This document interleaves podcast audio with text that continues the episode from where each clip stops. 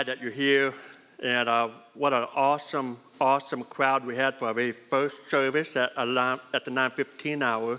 And this is a great crowd here for our 11 o'clock hour. And just thank you for being here. After 10 years of setting up and tearing down, we're finally in a new building. And see, our desire here at Lake Point Church is to help people take their next step with God. And we want to see more people. We want to see more people worship Him. We want to see more people love Him like we love Him. We want people to learn more about who He is. And our job here is just the beginning. We're just getting started. And I can promise you, just because we're in this new building, we're not done. We're not finished. We didn't come here and thinking we've arrived. We realize that there's more to do. There's more to do. This is not the end. This is just the beginning. Now, I got to be honest with you. It's going to take several weeks for me and for a lot of us to get used to our new home. You know, right now, I feel like I'm the guest preacher at some other church. but all my friends are with me. I see lots of my friends here. it's going to take a couple weeks for me to get used to a new platform, new room, new space. But it won't take long before we start to feel comfortable here, and I'm ready to start making new memories, seeing new things happening. It's not just a new building, it's a new challenge for all of us. In fact, I want to challenge everyone here this morning. I want to challenge you to give us three weeks as we work out the glitches. You know, we, we had some little issues this morning, you know, and, and it's going to happen. We're trying to figure out the parking. In fact, um, we, we're in progress right now to add more parking over here. And uh, we've got a lot of people parked across the street. And uh, but next year, sometime we'll have more parking. And uh, we're going to do the best we can to uh, make accommodate as many people as possible here in this space. And uh, I want to encourage you. Give us a couple weeks. We'll work out the sound issues and any issues we might have. And not that it's been bad so far, it's been great. Just give us some time. And uh, if you're, yeah, let's give it up for these guys. If you're a guest, I like to say, give us three weeks. You might be like, well, I'm just trying to figure out if this is our place. I say, give us three weeks. Get to know us, get to know our church, get to know what we're all about. And uh, there are lots of ways to get connected. You can get connected right now. We have life groups. You know, all throughout the week. Let's start this week, life groups starting tomorrow night. So if there's a group tonight, there's no group tonight, but starting tomorrow night, we've got groups in homes here, we've got some groups here, and throughout the week. Encourage you to sign up on the back of your connection card. There's information about groups in your program, a little green paper that says life groups. All kind of groups for you to choose from, and challenge you to get connected. We have student programs for our kids for those in sixth grade to seniors. They meet tonight at 5.30 for the first time here. They're meeting in the South Hall. They're going to have a pizza party. It's going to be a great night. You don't want your kids to miss our program tonight at 5.30 to 7.30. We have a men's stakeout that's coming up in a couple weeks on October 19th. More information in your program, and you can buy your tickets out in the lobby and invite you to be a part and, and celebrate, get to know other men. If we have food pantry ministry, and uh, that does different things throughout the month. And uh, love to get involved, get connected in our food pantry. This past week, we have seen so much happen in this building, in this space, you know, getting this building ready. But one of the things that excites me the most, before our very first worship service today, we had the scriptures read in this building out loud from Genesis to Revelation. Throughout the halls in this room, the Word of God has been spoken as the foundation of what we stand for and what we believe. Because we're not built on a man's opinion. Everything we preach, everything that we sing is built on the solid Word of God. And we believe that the entire Word of God is the inspired Word of the Lord. And so we proclaim His word. We want to set the tone for what we believe. And God's word is infallible. God's word is everlasting. God's word has the authority. And God's word has the word of living truth and living hope of Jesus Christ. And I got to tell you, some, some of those books that we had to read, they weren't easy. Some of our people had to take one for the team. You know, I mean, imagine reading Leviticus out loud, all right? And my wife and I, we had to read the book of Ezra, which is a bunch of names in there, names that weren't easy to say. You know, I, got, I found myself saying the word Pokemon just out loud, you know, just couldn't help it. You know, but we read the Word of God as best as we could, the Word of God here in this place. And so we can't wait to see what God is going to do. And this first Sunday, on our first day in this building, most churches, when they move into a new building, the pastor usually recognizes you know, all those who have had a part in making this possible. And we're going to do that at some point in the, in the near future where we have a dedication service. But today, on this first Sunday, I want to recognize, I want to recognize and honor only one individual, and that's God the Father. He's the one that made this all possible. Because without Him, we couldn't have done this. We have a mission statement here at Lake Point Church, and it goes like this We want to help people take their next step with God. We believe that every person has a next step to take. Whether you know God or not, you have a next step. If you don't know God today, we're going to invite you to, to know Him, and that's your next step.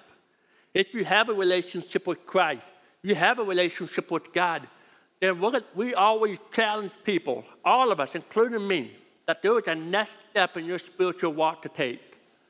And so as we talk about God and taking our next step with God, I think a very important question as we start off our new location here at Lake Point, we answer the question who is God? Who is He? And I believe that this message series for the next few weeks will be one of the most important series that we talk about here at Lake Point. You see, your spiritual growth is measured by your depth of understanding of the attributes and the character of God. The more you know Him, the more you grow in your spiritual walk. If you're taking notes, we have handout notes in your programs as you came in. And in your notes, it says, as far as you know God, is how far you will grow spiritually. It's how far you will go spiritually. I've heard a preacher say it one time like this the more you know Him, the more that you love Him. And the more that you love Him, the more you want to obey Him and to serve Him. And so, the more you know God, it, the deeper your relationship with God. Now, word to those who might be here seeking God. You don't have a relationship with Him. You're here today, and we're glad that you're here. We're so thankful that you came and you're here to try to figure out who God is and what He means for your life. You know, you're trying to figure out is God a God who's concerned about an individual like me? And you wonder that. And you're here today. I hope that you'll be a part of this series because we, we want you to know three questions that you're probably already asking. Who is it that you're seeking after? Who is it that loves you? And who is it that you are rebelling against? Who is it that you are rebelling against?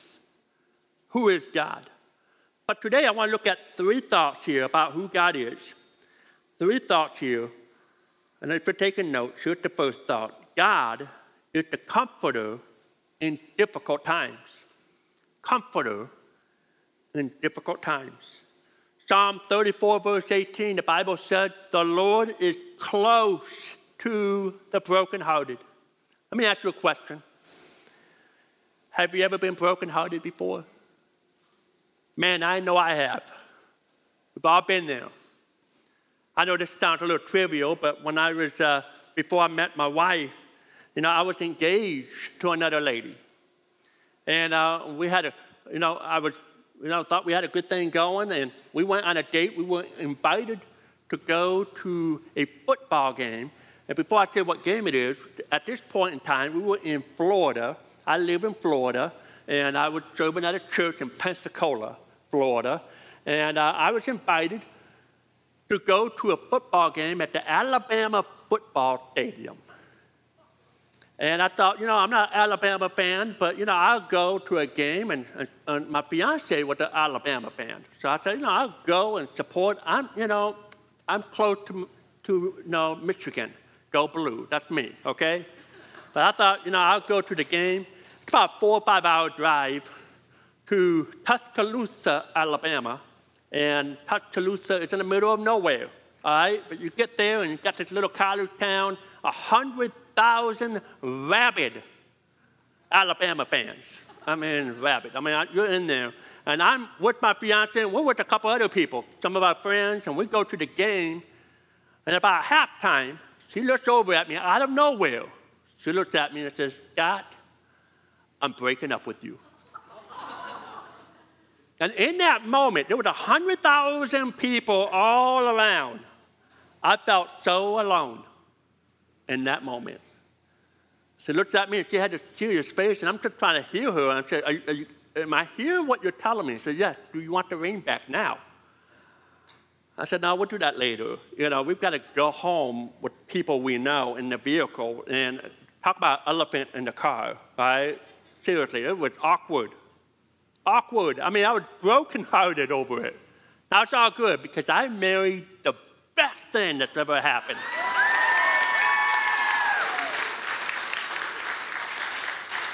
If you were a part of the first service, I said I married the next best thing that ever happened. I'm glad I had a do over. Some of you have been brokenhearted. You know, that's trivial. You know, that's life. But man, some of you have been through some really difficult, broken situation.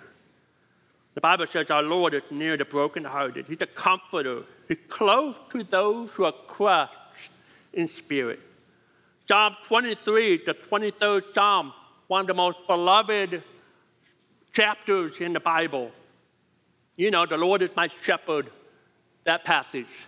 I want you to read verse number four on the screen. It says, Even though I walk through the valley or the darkest valley I will fear no evil, for you are with me.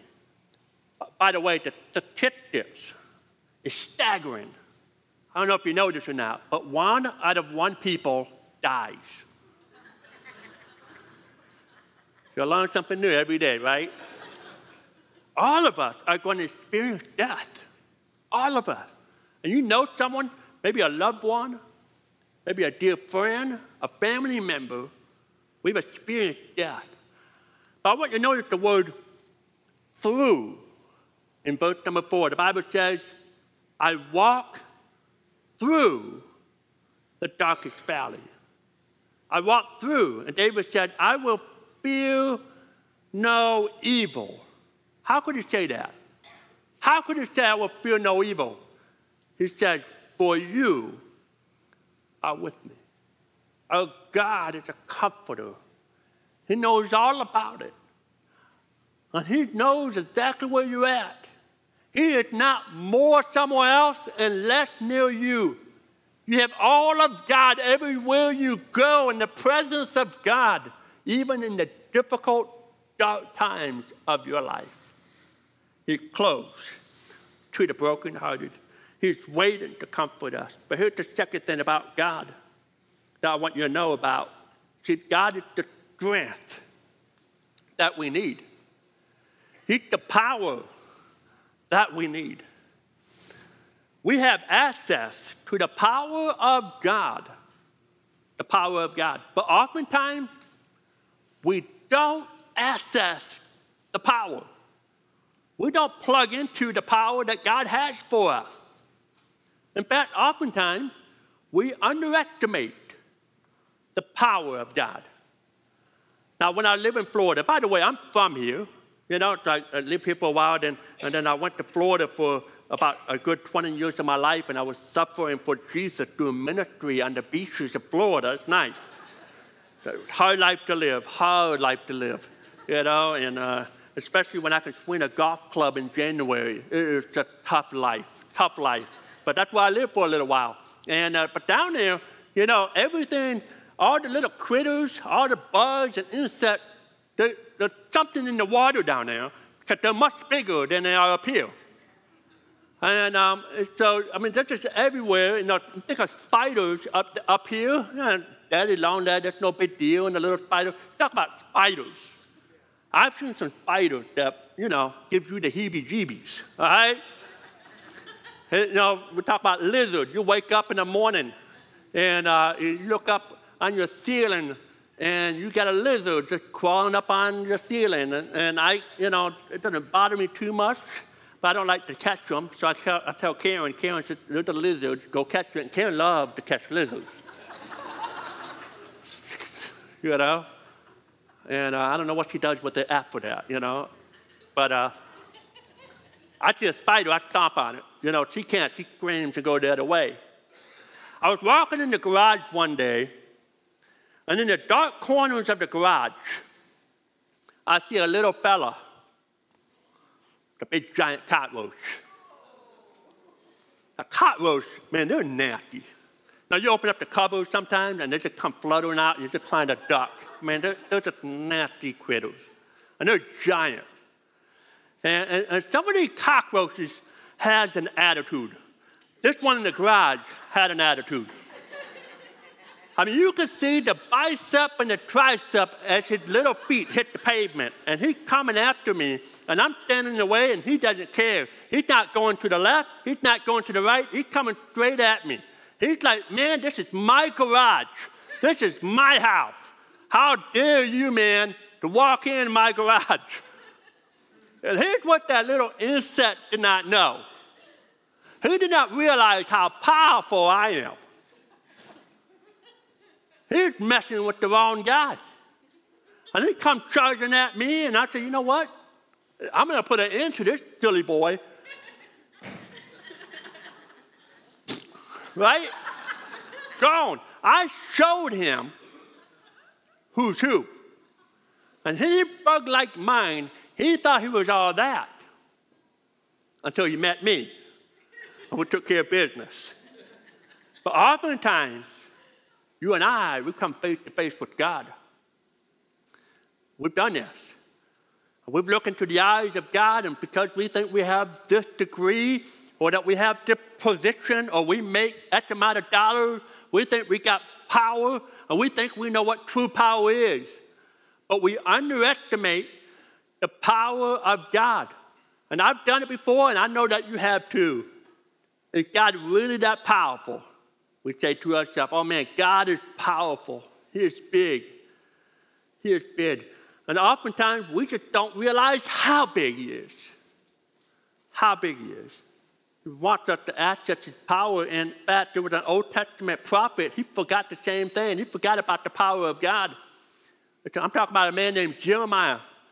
Jeremiah, one afternoon, he was singing the blues. I mean, he's in prison. Everyone's making fun of him, joking about him. He was feeling really bad about life. He thought, man, God, I just wish you would kill me. That's how bad it got for him. And God and Jeremiah reminded him of who he was. And he said, Hey, Jeremiah, listen to me, buddy. Just, just think. I want you to think about who I am. Because, you know, you think because I haven't rescued you from prison that I've lost my power, that I've lost my punch. You think I can't handle you. But Jeremiah, I want you to remember nothing is too difficult for me. Jeremiah was reminded about the power of God in Jeremiah chapter 32, verse 17. He said, Oh, sovereign Lord, you are in control of all things. You've got this, right? He said, You made the heavens you made the earth by your strong hand and powerful arm. Nothing is too hard for you. Sometimes we underestimate the power of God. Isaiah chapter 40, verse 28 to 31. It said, Do you not know? Have you not heard? The Lord is the everlasting God, the creator of the ends of the earth. He will not grow tired or weary, and his understanding no one can fathom. He gives strength to the weary and increases the power of the weak. Even youth grow tired and weary, and young men stumble and fall. But those who hope in the Lord will renew their strength. They will soar on wings like eagles. They will run and not grow weary. They will walk and not be faint. You see, so many of us, we realize we have a big, powerful God, but we don't, we miss out on the power that He has for us. We miss out the power of God in our lives. Bible says in Isaiah 40 that He wants to share His power with you. He wants you to have it. But what's the breakdown? What is the missing link? What's the problem? How come we don't access the power that He has for you and for me? One word. Here's the, here's the one word. Here's the breakdown. That little word called faith. Faith. Faith. Faith is the missing link that keeps God's power from being released in our lives faith. And we see this over and over and over again in the scriptures that the power of God is not released until someone takes a spiritual risk, until someone takes a step of faith. And when they do, they're energized with the power of God. We see the story in Exodus chapter 14. Moses had led the people of Israel out of Egypt. And God had manifested himself by cloud by day, fire by night. And he's led them through the wilderness to go to the promised land. And as God led them, he led them to a dead end called the Red Sea. And I'm sure Moses, like, God, uh, did we make a wrong turn? Did we make a mistake? Did something happen? you know, did you mess up? And I'm sure Moses got looking around the coast of the Red Sea. Maybe he's looking for a pontoon boat. I don't know. Maybe he's looking for some jet skis. He's got hundreds of thousands of people behind him, and they're all starting to get a little nervous here and say, Moses, what's going on? Now, why are we here? We're in a dead end. Meanwhile, you've got some mad Egyptians chasing them down. They had a change of heart. They want to capture them back. They want to take them back to Egypt. And so God, like Moses, have a little faith. I'm about to do some power and to show my power through you. And I'm going to reveal my power to the entire people of Israel. But I need you to take a step of faith. I want you to step in that water. I want you to step in it. And I want you to raise your staff and trust me. Of course, Moses, he takes a step in, in that water and that water of the Red Sea lap onto his toes. He takes another step, raises his staff, and God's power revealed himself by splitting the sea in two, creating a dry path. We see this again 40 years later. The same group of people, actually the children of the, of the people that Moses had, you know, their children, the second generation, they get to the Jordan River, white water, Jordan River. The Bible said that the river was at its highest, it was a, it was a rapid, and God said, okay, this is the time I want you to cross the Jordan River. And eyes, we were saying, we would think, no, this is a bad time to cross the Jordan River. This is not a good idea. But God said, I want you to trust me. And he tells the priest to take the Ark of the Covenant. And so I want the priest to lead the way, carrying the Ark of the Covenant, which is the represent, representation of God. And so they carrying God, the representation of God, and they step into the water of the raging river. And when it did, that river divided into two, and the entire Israelites walk across. It all happened because of faith. When they took a step of faith, a spiritual risk. And so many of us, we play it safe. And the reason why you don't see the power of God in your life is because you're holding back. And you know that God is calling you to do something, but you're like, yeah, I don't know. That, too, that sounds too risky, sounds too dangerous. You know that God is speaking to you and God is saying, listen, you got to trust me. I will reveal my power. And you will have access to my power when you take a step of faith. Be like Moses. Be like Joshua. And see the power of God. The Bible says that we have a choice to make. Isaiah chapter 40, verse 28 to 31, it said that we will soar like wings like eagles. We were soaring wings like eagles. He said, but man, God, I feel like a wounded duck. Maybe you say, man, God, I feel like an injured quail. I don't feel like an eagle. I don't feel like I can fly high for God. And you have a choice to make. You can choose to either act on your feelings, but I would say never to do that. Never live life based on your feelings. But make a choice, not on your feelings, but on what the Word of God wants you to do. And obey God's Word and follow after Him and lead life. And, and when you do, when we do that, we see God's power. It's unlimited. We see that God's power is purposeful and that God's power is transformational. God's power is available. Who is God? He's a comforter, He's does strength. But here's the third thing I want to talk about, and then we're done. The other thing about God is only God knows you. Only God knows you. In fact, God knows everything. He's an all knowing God. He knows everything. Psalm 147, verse 5 How great is our Lord! His power is absolute. His understanding is beyond comprehension. Beyond comprehension. Hebrews 4, verse 13. Nothing in all creation is hidden from God. Everything is naked and exposed before his eyes. And he is the one to whom we are accountable. God knows you. He knows you more than you know yourself. But he wants you to know him just like he knows you. I want to give you some good news and bad news. But I, I heard a story about this man that went to see a doctor for a follow up visit.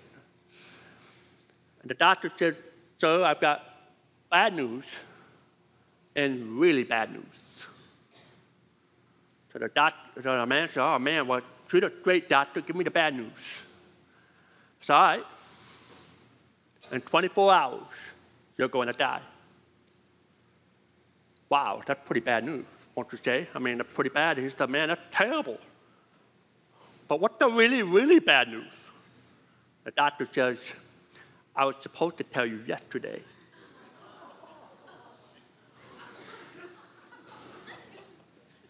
Good news and bad news. Let me shoot it straight to you. The bad news. God is familiar with all of my sins.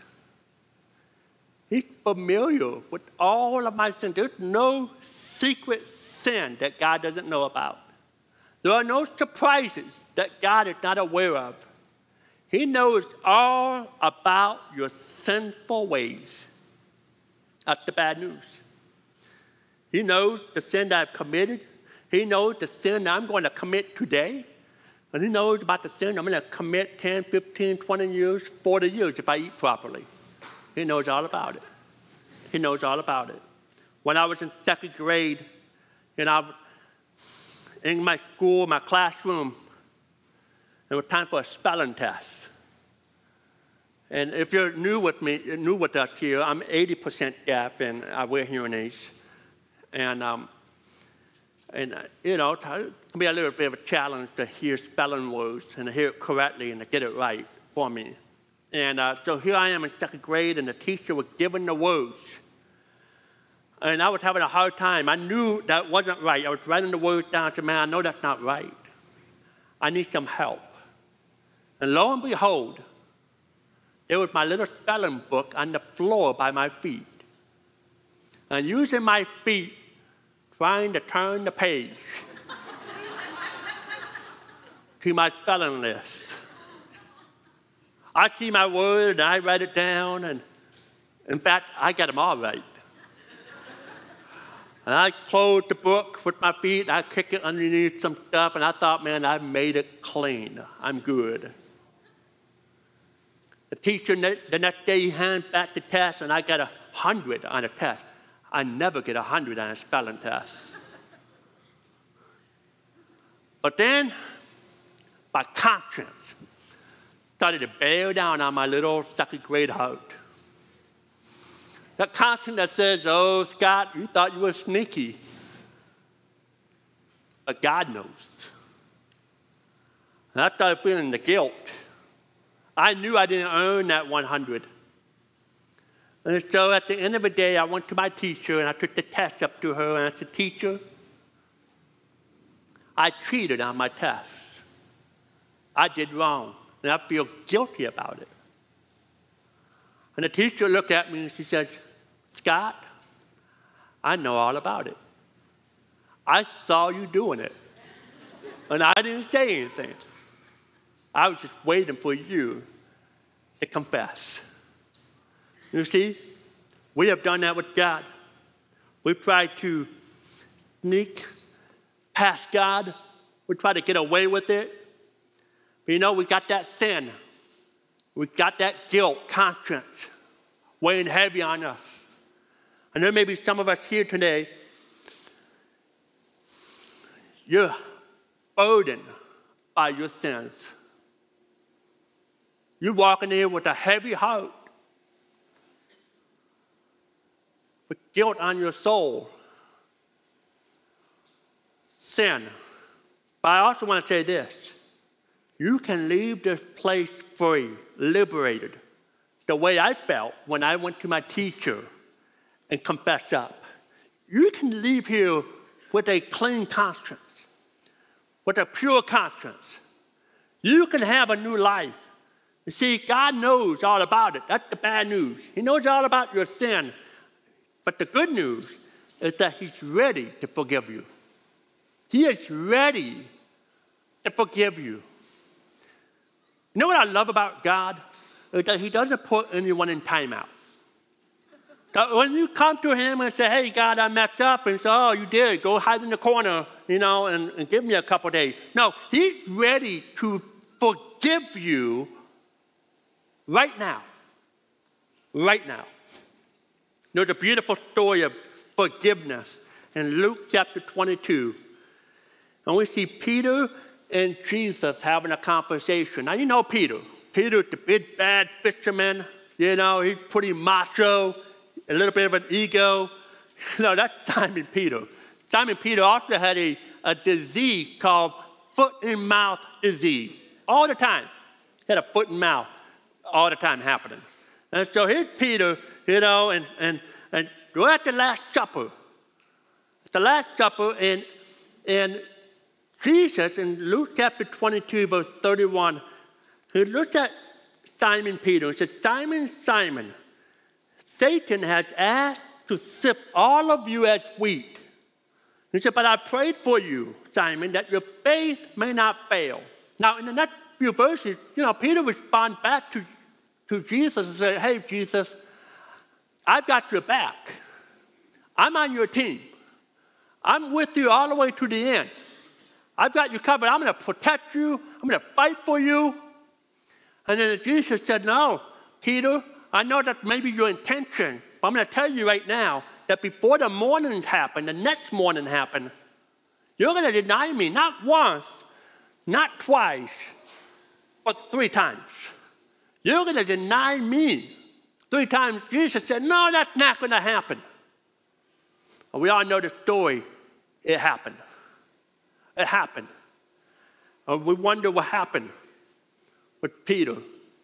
But the cool story about the cool story about Peter is that Jesus, even after Peter denied him, he forgave him. He forgave him for his denial. Have you ever wondered, though, what Jesus is doing right now for you and for me? He's doing exactly what he told Peter was doing in verse 32. If we go back to verse 32, he said, I have prayed for you that your faith may not fail. You see, Jesus right now is praying for you, praying for me. He's praying that we will come to a life of forgiveness. He's praying that we will come to the Father. He was praying that we will come to Him. He's praying for us in heaven right now. The Bible says in Hebrews chapter 7, verse 25, Therefore, He is able to save completely those who come to God through Him because He always lived to intercede for Him. The word intercede is a prayer word. He is praying for you, He's praying for me. And I don't know about you, but that fires me up. Jesus, in his infinite knowledge, he's praying for me in heaven. Even though he knows that Scott's going to fumble, that Scott's going to drop the ball, he can rebel against God, he's still praying for me because he wants to keep me from doing as much as wrong as possible. He wants to forgive me, love me. He wants to extend his grace for me. And he's praying for you. And he's praying that you'll come to a relationship with him and if you're here today, we talk about next steps. What's your next step with God? And for some of you here today, your next step might be giving your life to God. And know that Jesus is praying that you will today. He is interceding on your behalf that you will come to the Father and say, Here I am. I am a sinner. And I am in need of a Savior. That He will come and forgive me of my sins and give me a new life. Peter he got a second chance. God wants to give you a second chance as well. He wants to give you a new life, to come into your life and be your Lord and Savior. Who is God? He's the comforter. He's the power. He's the strength. And He's the God that knows everything about you. He wants to know you in an intimate way. And He wants you to know Him back. Because the more you love Him, the more you know Him, the more you love Him. The more you love Him, the more you want to serve and obey Him. In just a minute, I'm going to pray. And in the first part of my prayer, I'm going to invite those who need to take a next step in Christ. I'm going to invite you to get to know who God is. Start a journey in a relationship with Him. That as far as you will go, as far as you know God, it's how you will grow spiritually. And for some of you, your first step is just to invite Him into your life. And I'm going to do a prayer called a sinner's prayer, where I say some, words for those who don't know Christ.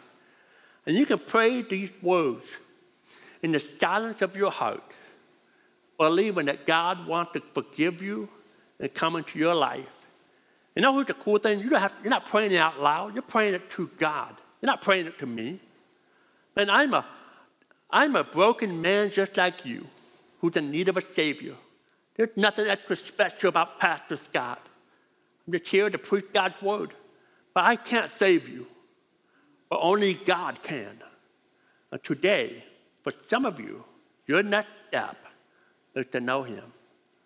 With eyes closed, head bowed.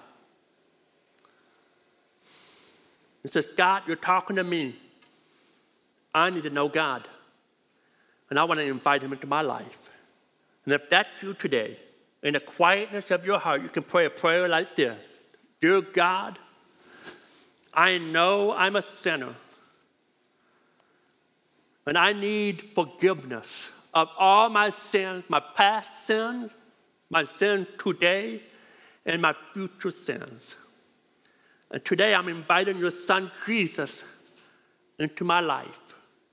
Jesus, who died on the cross for me, who was buried in the grave, and then three days later he rose again.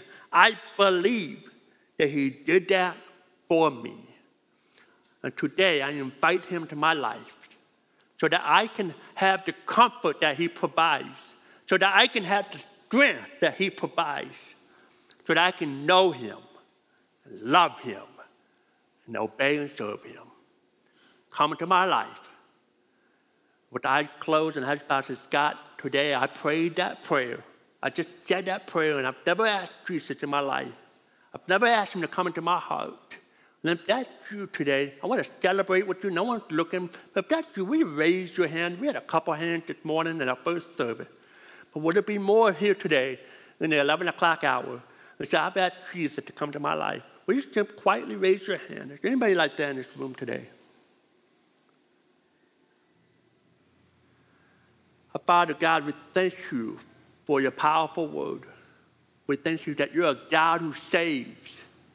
We thank you for all the songs that we've sang today to, to magnify your greatness. And we thank you that you're a comforter, that you are strength, and that you know us, and that we can know you. In your name I pray. Amen.